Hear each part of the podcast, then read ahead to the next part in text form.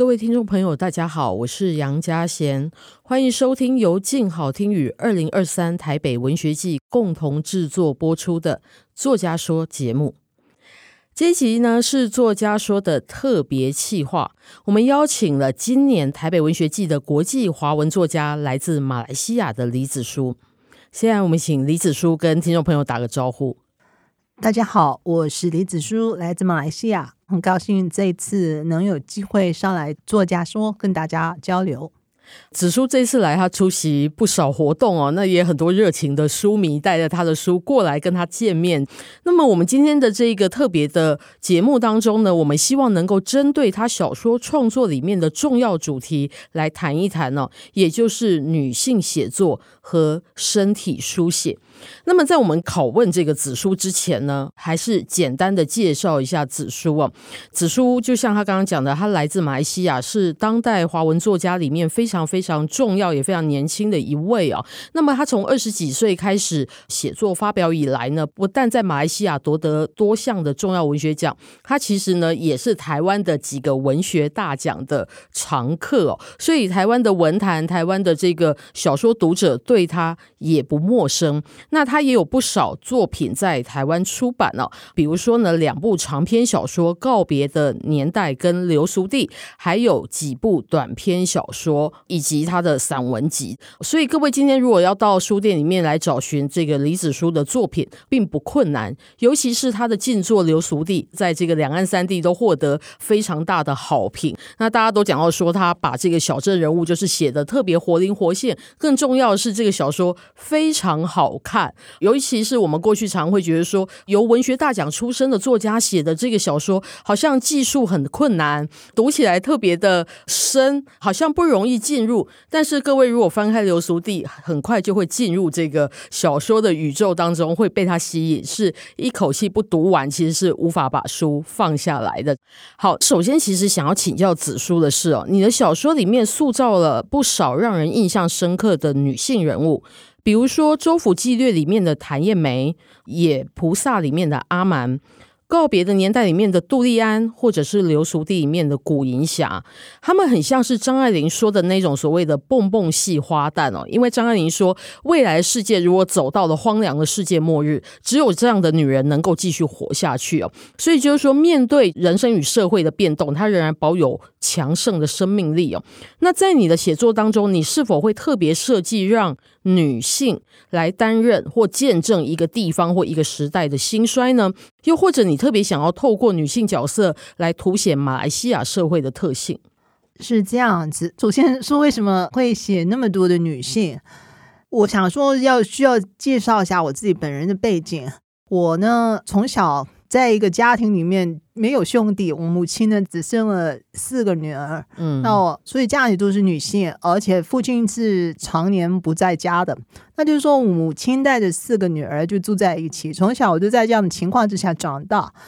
而且那时候母亲老家呢比较多兄弟姐妹，可是她也只跟姐妹来往的比较密，那后来我上小学。到上中学，我中学的时候就是读女校的，就是整个学校都是女生。我就在这样的一个环境里面长大，围绕着我的都是女性，所以我自觉对女性这个群体是认知比较深的。我见过太多女性，所以后来我写作写小说，对我来说是一件自然的事情。那小说里面出现那么多的女性，是因为在我生命里头遇见过、见到过的女性，确实就是特别多啊。我对她们的认识是那么深的。后来有人发现，这些女性在我小说里面好像都比较强韧。其实说起来，我经常写的小说都没有说有特别传奇的人物，可是这些普通的、平凡的女性，在一种生活中看不见的某种惊涛骇浪当中，最后是存活下来的。就是可能她们最后散发出来的力量，是比男性更强大。我觉得这本来就是我在生活当中见识过的女性的力量。我小时候是很看不起我母亲的，因为我觉得她就是一个很懦弱、无能的女人，家里生活很困难，主要就是因为有一个不争气的父亲啊，那他给我们家里带来很多的灾难，家里也非常穷，母亲每次遇到事情的时候就只知道躲起来，人上门来讨债啊什么的，母亲就假装不在家，就把几个女儿抱在怀里，躲在角落里头。这个印象很深。我从小就觉得，我们家里之所以这么苦，就是因为母亲笨啊，就母亲就是很懦弱啊。我觉得我自己整个成长过程，其实就是一种有意识的想要成为一个跟母亲相反的人。长大的那个过程当中，不断的一直在提醒自己，我不能像母亲这样处理事情。哦，我就算遇上了喜欢的男人，也不能像母亲这么盲目的就去跟他生活。遇到不对劲的时候，要懂得跑，要懂得离开。我一直在提醒自己，要做一个更理智、更坚强、更能处理事情的一个女性。我一直是这样子相信，但是我可能当时没有很强的这样的自我意识。但直到有一天呢，有一次拿到了那个新加坡颁的南洋华文文学奖，是一个很大的、很重要的奖。那时候母亲已经年纪很大了。我想到要带母亲去看我领奖，去参加颁奖礼。那我带着她从医保费去新加坡。那过程里面，我才想起来，在我成长过程中当中，我得了很多的文学奖，很重要的，像时报啊、联合报文学奖。可是我生命中居然没有一次想过要带母亲去出席颁奖礼。我觉得好奇怪，为什么我从来没想到这样子做？可是我那一次带到去新加坡，我们住在一个很豪华的酒店，在房间里头。我就准备要出席颁奖礼，母亲就坐在后面，一直都看我打扮。然后她忽然说：“其实你跟我很像。”然后我听里面心里面咚一下，我想我怎么会跟你很像？我一辈子就是要做一个跟你不像的女人。心里面突然那个意识就很清晰了，我跟你不像，我就是不要跟你像。可是我当然没有这样跟母亲说，我也没有问她你为什么觉得我们像。可是后来的那个颁奖礼的整个过程，思绪就翻涌，一直在想母亲这一句话是什么意思。可是到颁奖礼过后，我就问母亲了，终于忍不住问母亲：“你觉得我们什么像？”她说：“你跟我一样，就是决定要做一个事情，就真的会不顾一切在做的人。”那我想，就是他说的可能是他决定做的是另外一件事情。他看到的是我决定要写作这个事情，我可以抛弃工作，抛弃家姐其他任何的羁绊，就为了要成全写作这件事情。我知道我们要完成的是不一样的事情，可能我们居然是有同样的一种意志跟精神。那我觉得哦，可能在我拿到南洋华文文学奖的时候，我觉得我可能是一个相当了不起的一个马华作家。我母亲始终是一个平凡的。街市里面的一个女人，可是我们其实对于我们生命当中最重要的事情，其实我们都是有着一样强大的意志要去完成它。我觉得在某种意义上，其实我并没有成为一个跟母亲相反的人，因为我们根子里面是一样的。那我觉得母亲所表现的这种韧性，在现实生活里面，我看到的其他我周边很多很平凡的女性。都有一样这样子的根底，那我觉得这些东西都会在我的小说里面出现。那些女性看起来都是没有什么特别了不起的女性，可是小说读到最后，你都会觉得她们很了不起。她们就是那个最后能够坚持下来的人。那我想，我不觉得自己是在写作之前是有意识要做这个事情，可是当我去书写我所熟悉的这些女性的时候，她们自然都有着这样的本质，是这样。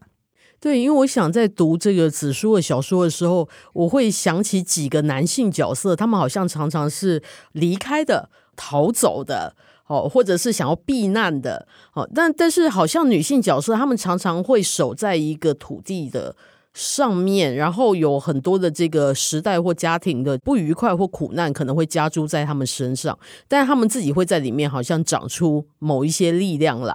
刚刚子书谈到母亲呢、你母亲读过你的小说吗？我母亲呢，呃，她出生在一个很多孩子的一个、嗯、一个古老的家庭里面，就是香蕉园。她排行第二，那就是一个要看很多弟弟妹妹的的一个孩子。那他成长过程当中只上了三年的学，就是他认知不多，嗯、可是他能够阅报，能看报纸。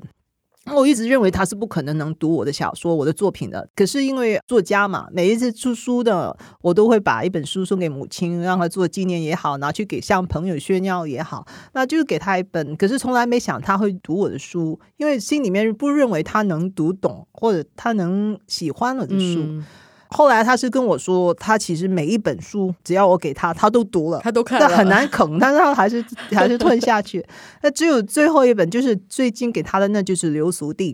给了他以后，有一次回家看到那本《流俗地》被他翻得很旧了，破破的，就扔在那个沙发上。我看了一下，心里面，诶，怎么会这么破？那母亲跟我说，她在看这个小说啊，而且她说很好看。这个小说真的，他怎么写这么短？我心里面在读的时候，就希望他不要结束，你还可以至少再写个多个三层或者六层都行，那样子。那想这本书，我相信是他唯一能够真正的打从心里能够看得下去的一本吧。嗯嗯嗯，虽然有些时候心里面会觉得说。啊，妈妈不要看我的作品吧，或者他可能看不懂吧，或者我里面可能有影射到母亲，就是最好他不要看到这样子。哎，但是我觉得母亲读了之后，有时候他的态度或想法可能也会出乎我们的意料。当母亲也成为自己的读者，我觉得那个鼓励的感觉是蛮大的啊，非常大。我告诉你，那时候我的感想是什么？哈，母亲，你只读过三年书的人，你能够读这个小说，我马上就想到白居易了。嗯，他每次写完一首诗，都会找一个老妇人去看，只有那个老。夫人说：“我看得懂，那白居易才觉得可以。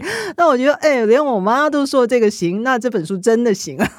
是这样。对，我想那个《流俗地》这部小说确实有一种广大跟亲切的特质。接下来，希望能够再追问的是哦，作家爱丽丝·梦若哦，她其实常常会写这个女性在普通生活当中的荒谬的困境。”但是他并不认为自己是女性主义作家，哦，虽然就是他的很多读者会在他的小说里面看到女性的某些处境。那孟若他自己其实也有讲到说，诶，他在写小说的时候，其实他有家庭啊，他要顾孩子啊。他有些时候会觉得说：“哎，孩子怎么一直吵啊？我要写小说。”他后来想想，他有时候会觉得自己是不是有一点愧对小孩哦？因为在那些过程当中，他真的是把他更大的精力拿去放在小说的身上了。这样，那又比如说台湾的作家李昂啊，他作品里面的这个女性人物的心态和行径，一度甚至被认为是背叛了女性主义。可是呢，他的小说又成为女性主义的重要的资源哦。我们想要问子舒的是，你自己有没有自己特别偏爱的女性作家？那你会标记自己是一个女性主义作家吗？因为在你的作品当中，我们也一样可以看到很多女性在马来社会里面的处境。首先是我。到目前为止，从来没有想过、意识过自己可以是一个女性主义作家。我觉得，如果只单凭说作者本人是一个女性，她以书写女性为主，所以她就是一个女性主义作家，我觉得这实在太粗糙了。那我之所以这么说，是因为我自己本身从来没有关心女性主义是什么。它到底是什么？可是最近啊，这几年可能女性主义哈是比较抬头了。那我感觉上很多在谈女性主义的书籍都，比如在台湾也好，或者是在中国大陆，甚至在马来西亚也好，好像都卖得特别好，好像特别是女性都很关注女性主义这回事。可是到目前为止，我读过的关于女性主义。谈论的那个论述的书其实是非常少，所以我自问是不了解，实在说女性主义是什么。既然不了解，我没有办法说我自己是一个女性主义作家。可是我看到的是很多的读者的反应，都让我很怀疑自己有没有可能可以成为他们所期待的那种女性主义作家呢？因为我其实是在一个女性的环境里面长大的。我并没有说像别的大部分的女性那样子，从小就感觉到那种男生跟女生之间的差异这种回事，因为我就是在女性的环境啊，没有所谓差异，就是大家都是女的，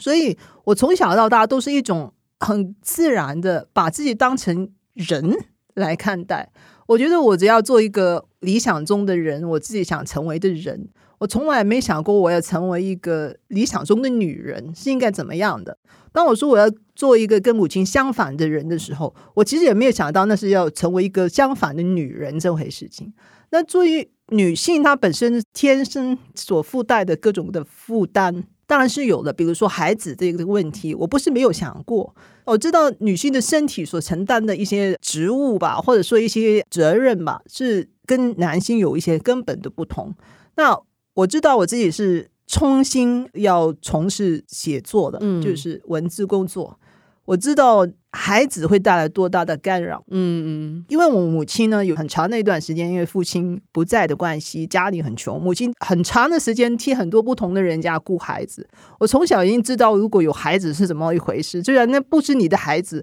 已经是很苦很难了。那所以，我很早就已经打定主意，我是不要孩子的。我知道有这个责任，我知道如果我就是有孩子的人的话，我一定没有办法专心的去从事书写，我做不到。我一定会想办法做一个好母亲。可是这两者对我来说是没有办法是同时全心全意去兼顾的。所以我很早就是打定主意，我不要孩子，因为我我只是要成全自己，我要成全自己成为一个作家，我要做一个理想的自己，而这个自己就是。我就不要孩子，可是我要婚姻，我还是一样可以过我的日子。那我觉得，因为我把自己当一个人看待，去长大，去成为自己要成为那个人，要成为作家。所以我觉得女性主义的那个思想对我的冲击是不大的，因为我没有面对他们所说的那种女性的困境，其实没有很冲击过我。嗯，因为这样的情况之下，我觉得我。会成为一个所谓的女性主义作家的可能性是比较少的。嗯嗯嗯嗯嗯，我觉得有趣的事情是，就是说，但我从来也不觉得作家在创作的时候，就算他关注女性的这个社会处境，也未必等于他心怀某种什么主义，他才去创作。应该是不太有这样的作家。因为我后来发现有一些比较激进的一些女性主义的支持者，或者是一些读者，他们在阅读我的小说的时候，会用一种我自己。作为一个作家或一个作者，是完全不能够理解或接受的那种角度去阅读我的小说。他们会去计算我小说里面的坏人有多少个是女人啊？如果你是坏女人比坏男人多，那你就是一个厌女。比如说小说《流俗地》里面，银霞最后的结局是她遇上了他的老师，然后跟老师结婚了。那我看到的女性主义的支持者，他们说。找了一个男人去拯救银霞，这个事情让他们感到很失望。他们觉得银霞是应该最后可以成为更伟大的什么霸道女总裁也好，什么 反正她就是能够单凭自己作为一个聪明伶俐的一个盲女也能够自救。可是对我来说，我在写她遇上了一个可以相处的男人，然后决定在一起，这个事情本身没有跟女性主义有什么冲突的。你在生活里面，你就是遇到了一个适合在一起的人，然后就在一起。你在选择在一起本身，已经就是有一个自主权。你做了你自己一个女性有的，跟男人一样有的这那个自主权，那就已经很好了。可是他们会有一种奇怪的一种计算跟角度，是不是我能够理解的？嗯，所以我觉得我就不可能成为他们所期待的那种。作家，嗯哼哼，因为我想作家可能会具有女性意识，就是说他会意识到女性的身体哦，女性的社会处境，他可能确实在当前的社会里面，他会面临一些不太一样的情况，而这个东西他也可能会造就，不管是现实当中或者是文学作品当中，女性她的命运的走向哦，也可能会跟这个东西有关，可是它未必是跟一个什么主义或某种教条性的东西是有关系的。这样，那因为刚刚。子书讲到了这个身体跟生育这方面的话题哦，那我就会想到，就是说，其实，在子书的这个长短篇小说里面，其实有几次描写到这个女性。堕胎的情节，这样女性堕胎情节，我觉得即使是在不管是哪个性别的小说家，就是说写到的其实并不多，尤其是仔细描写的并不多。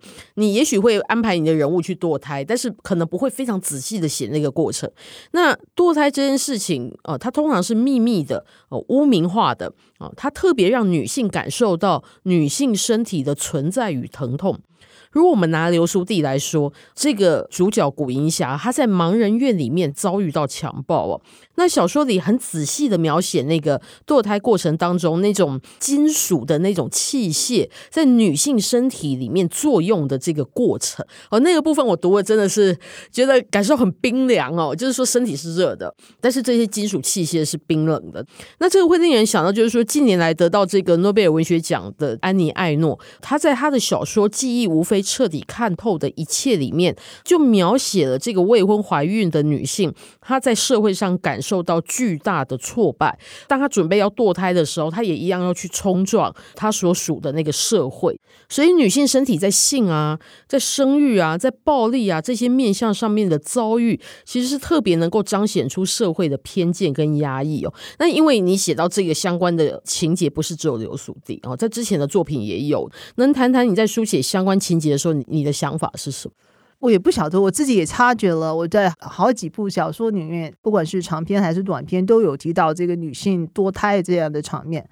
追根究底，我觉得就是小时候我知道我母亲有一次去做流产了，她已经生了四个女儿。那有一次她应该是又在怀孕了，可是那时候我年纪还小，我不太知道。我觉得她那时候就跟一个呃邻居的大妈偷偷在谈一些事情，然后他就失踪了。那就把我们交代给那个大妈过来看我们几天，然后他就几天出去了。也不告诉我们到底去哪儿，然后他回来，我们也不知道他发生过什么事情。可是我可以在小的时候，因为是一个比较观察力比较敏锐的孩子，所以偷偷听他们讲话的一些内容，可以在两个女人谈话的内容知道，哦，妈妈去做流产了。我在想，我妈那个年代的女性，她可能梦想着要有一个儿子的吧。可是，当他已经觉得不能够了，就四个女呃，就四个孩子给他带来那个负担已经重到没有办法支撑了，最后他放弃了在他怀里的这个孩子。我就是一个想象力超高的那个孩子，就在想我妈是不是会去想知道被打掉的那个孩子是男的还是女的，他到底什么感受？我自己就是一种奇怪的感同身受去想他，有一种童年的某种阴影的缠绕吧。以后在书写的时候就会经常都提到，我觉得那个怀孕这个事情或者母亲这个角色是女性那个生下来就有的一个你很难去摆脱她的一个负担。那今天的女性可能跟那个年代不一样了，你可以比较容易说出“我不要孩子”这样子的话来。那可是不要孩子这样的一个决定，就是你要跟自己作为母亲可能有的这个角色去决裂，要去摆脱他，那也是一个很痛苦的一个不容易的一个决定。我觉得做母亲这个负担，如果他只是怀你不知道是男的还是女的一个胚胎的话，那可能只是一个肉体上的，是一个生理上的一个担子。可是。如果孩子一旦出生，他带来就是你整个人生的负担，你情感上的一个负担。比如说，在刘熟娣这个小说里面有写到说，呃。未婚怀孕的女学生到金岛主屋去跳楼自杀，因为没有办法去承担这个孩子。在那个年代，一个很年轻的女生没有办法去处理她肚子里面的那个生命，没办法去面对她那个周边的环境，她的父母，然后她唯一能够想到的解决办法就是自杀了。可是那些生下孩子来的人，比如说像慧兰生了几个孩子，虽然她丈夫那么坏，那家里的情况那么糟。可是这样的母亲是从来没有想过要抛弃她的孩子，或者离开我甩掉他们。只要那个孩子生下来，你母亲那个责任在了，那个角色就紧紧系着你，你就没有办法离开这个家。嗯，那我想这个负担是女性天生的吧？那当然那是生理上或者在这情感上的一个巨大的负担。如果说有女性主义这回事，这个母亲这个角色将永远是在女性主义这个路上的一块。巨大的石头是不容易把它推掉的。是是，我觉得其实后来的这个女性主义的发展，它其实不见得是否定生育这件事情，而是生育这件事情，它应该变成不是一种强迫性的，不是女人非负担不可的。但是我们作为一个母亲，我们也可以做跟过去不一样的母亲，这样，比如说未婚怀孕啊，或者就是说在不预期的怀孕这方面的这个情节的时候，我确实会觉得男性作家跟女性作家处理起来不太一样哦。因为我立刻会想到，就是在台湾文学里面，我们的前辈了，就是这个白先勇哦，他在很年轻的时候，他有一篇小说，就是写到这个一对大学生了，那他们恋爱，然后意外的就怀孕了，这样子哦，大学都还没有毕业，就必须要开始为未来的孩子做准备。他主要去写那个男主主角，他的生命就突然好像他的生涯被中断了。他的远大未来就突然没有了，他要开始为奶粉钱，为了妻子怀孕之后那个情绪变得很不稳定，他好像要开始为这些东西去负责任了。那里面那个女性的想法并没有显示太多，她好像就是变成一个。怀孕女性，然后变得很难搞这样子。那我那时候读，我就觉得说这个小说怎么这个样子？我我告诉你，我之前有个马家辉吧，在线上也是对谈，呃、也是谈到这个事情。他说他看流苏地，他能够明白为什么大辉要要离开，呃、就不敢去面对那个女学生。他说。因为你就搞大一个女孩的肚子，我那么年轻，这下子我整个人生就要改变掉，我就变成父亲，然后我就整个角色要改变掉。他可以明白他为什么要离开，就是要躲开这个事情。我说，可是问题就是你没有想到一个事情，就是女生不能够躲开。你没办法躲，那个那个肚子是你的，就是那个生命在你肚子里面成长，你要面对，你不能够一逃了之，你就没办法。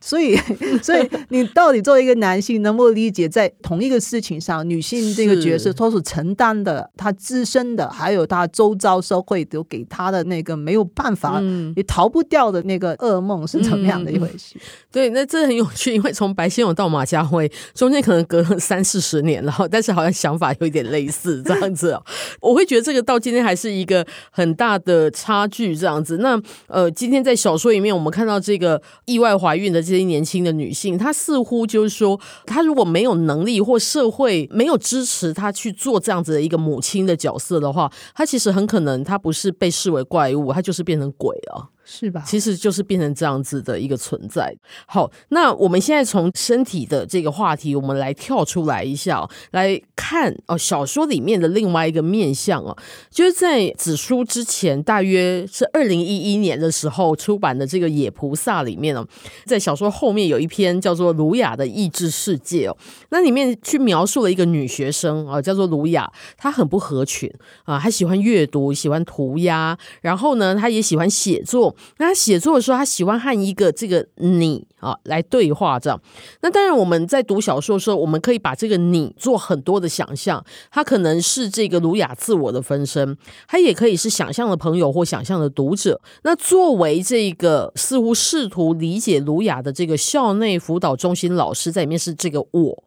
他或许是少数理解儒雅的人，那又或者是我会想到刘淑娣的古银霞，他在盲人院学习打字，我觉得那个部分也是非常非常动人哦，因为他学习打字的同时，他也借着这个打字在倾诉他自己的心声。可是我们知道，那个盲人打字打出来其实是一连串的凸字，就是我们没受过训练，其实是看不懂的或摸不懂的哦。那他看起来就像美丽的图案而已。可是，在小说里面，唯一可以理解。古银霞的那些点字信件的人，却停止了跟他的联系。可这个信其实很秘密的，因为只有很少人可以看得懂。这两个小说角色和小说里面描述的情境哦，我自己会觉得特别的动人哦。或许对于很多文学创作者来说，也都会有一种好像就写到了那个作者跟读者之间关系的感觉。那写作者或像古银霞这样，其实都是以特殊语言和世界对话。那似乎大家都在等待一个解码的知音哦。所以你自己在写那个情。以及你觉得你自己在写作上面，你会等待一个知音吗？啊，其实小说那个卢雅的意志世界里面，那个卢雅在很大的程度上，他其实写的就是我自己，他根本就是我本人的一个成长的经验。嗯、我就是那样的一个孩子，就没朋友嘛，就是很孤僻的一个孩子，然后就一直活在自己的一个想象的世界里头。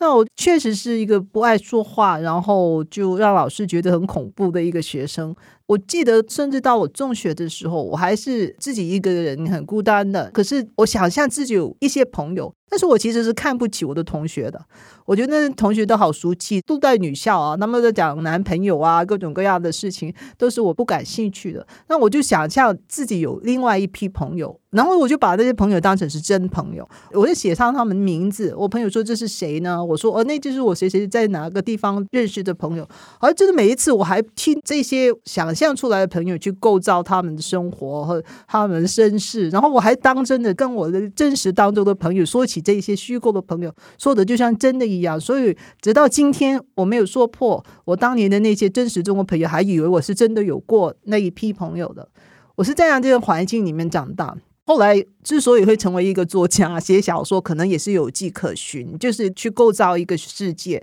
然后把那个世界说的像真的一样。那在写流俗地，那当然已经跟那时候在生活当中构造一些虚假的朋友的那个年代已经隔了很久。我有了一种正当性去构造那个虚假的世界，可是没有一个虚假的世界真的可以脱离现实的，就是它总是站立在一个现实的基础上。那小说里面这个银霞的这一部分，我自己写他打字打盲文信的时候，我自己确实是从一个作家的心态去写的，就是我知道。终于，他能够用书写来表达他自己的时候，是怎么样一种感受？就是当我终于能够用书写这个方式来做我自己的表达工具的一个途径的时候，我的感受是怎么样？你觉得你就进入了另外一个你以前没有想过的、没有办法进入的世界？你觉得那个那个世界是更广大的，比现实世界更要广大，有更多的可能性？可是。你写出来的，你能指的，你所指的，不见得就是别人能够读到的。嗯、那确实就是作家面对的最大的难题。即使到今天，我其实很自豪，觉得自己在书写上的表达能力是很强的，就是自己文字的精准度，我一直都很自豪。尤其近几年，就特别的自豪，觉得这点好像境界又高一些了。可是即使是这样子，你把这样的作品，像《流俗地》很好读，连我妈都可以读了这样的作品，摆到不同的读者面前。他们都用他们自己带着不同样的眼睛去读你的作品，读出来的好像可以给出完全一种你感觉就像是你读的跟我写的不是同一本书的感觉，也是有的。嗯、那你就觉得不管是怎么样，你让人觉得你有你抵达不到的一些读者，因为他们本身有各种各样的不同的颜色的眼睛或者各种的障碍是没有办法。尽管你以为自己已经很精准的表达了，但还是。有人没有办法接受，就像刚才我说的，像那些女性主义基金的分子，他们读的时候完全用他们的那个对我来说不可思议的角度去阅读的时候，他们看到的是完全不一样的一个小说。那我想到今天每个作家还是会面对同样的这样的一个问题，你可以尽量去抵达。那可是我自己讲到的最好的办法就是，我虚构出了一个读者。整个书写过程当中，我真正要面对、唯一要面对的读者是我自己。我同时分身出来了另外一个角色，那就是读者。我不仅仅是一个作家，我也是一个读者。我这些书、这些作品是写给这个读者看的。那个读者他进入我的分身，但我一直在写小说的时候，他是存在的。他一直在告诉我说：“哎，这部分不好。”就是作为一个读者，我觉得不好。那我又把一个东西 想象出来了。这个东西虽然我知道是我自己，但是它对我来说是非常真实的。那我想。可能写小说的人呢，一辈子在某种程度上都要活在这样子一个状态当中吧。嗯嗯，我觉得从这个呃少女时代的想象朋友到现在想象读者，我就感觉紫苏的这个世界可能有一个平行世界的紫苏在那个地方生活着。这个读者的存在，我觉得有些时候我们可以说是可爱又可恨啊，因为他有些时候他可能会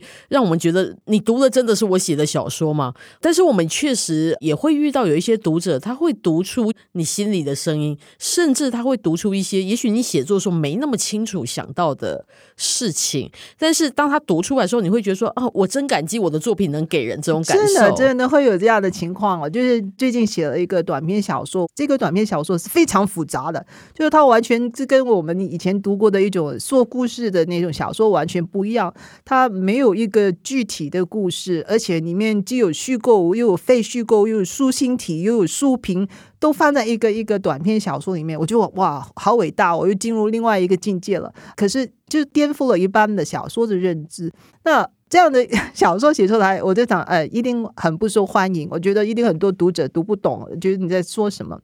可是这个小说它发表在收获上了，那刚刚才出来，那才出来的隔两天，我就看到我的编辑给我发了一个简讯，说反响很好。那有一个读者，他发在网上给到很多的评语，就是说出这个小说用了什么样的手法，广度怎么样，深度怎么样，然后他里面提到那个摄像头就有一种什么样的效果。我觉得他完全把我当初所有的用心，在这个小说里面想要做的那种事情，我以为自己做的很巧妙或者很复杂，居然全部被他说出来了，就觉得哎呀，就是这个人。突然觉得那个感觉就是我所写的这个小说要遇到的就是你，就是你完全他不跟你说你写的好不好，就是我完全懂得你的用心，你这样写是怎么样，那个写你的用意是什么？我觉得没有他去剖析的话，作为一个作者，也没有可能很清楚的说得出来每一部分每一个技巧其实是要做什么。可是他这么说了，我觉得，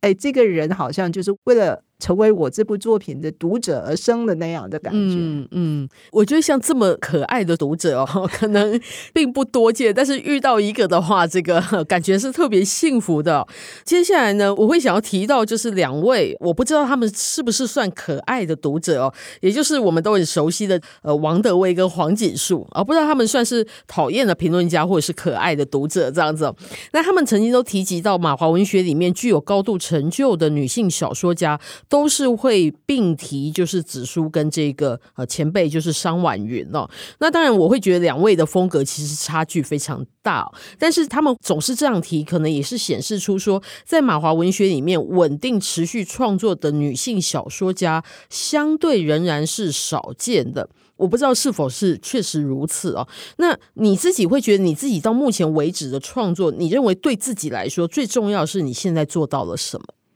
我想说，黄景树跟王德威之所以每次都会谈到把我跟尚婉云相比，主要是因为在我之前的那个年代，在马华文坛有做小说书写的女作家，其实真的没几个，尤其是要台湾读者能够懂得认识的，其实确实只有尚婉云，因为她有留台的背景。那除了他，真的你说不出来。可是我之后其实是有很多的我的后辈，很多女性的作者都在书写小说。那我想以后如果再谈到他们的作品的时候，人们就会提到哦，王德威也好，黄锦树也好，就会提到李子书了，就拿李子书来跟这些人相比。我想是这样的原因。可是呃，我自己觉得。我自己当然是跟商婉云是完全不一样的作家，我们对小说的看法也不一样。可是这样说也是不太公平的，因为商婉云去世了很久了，那我觉得他没有办法走得更远，去让我们看到他有更多可能的变化。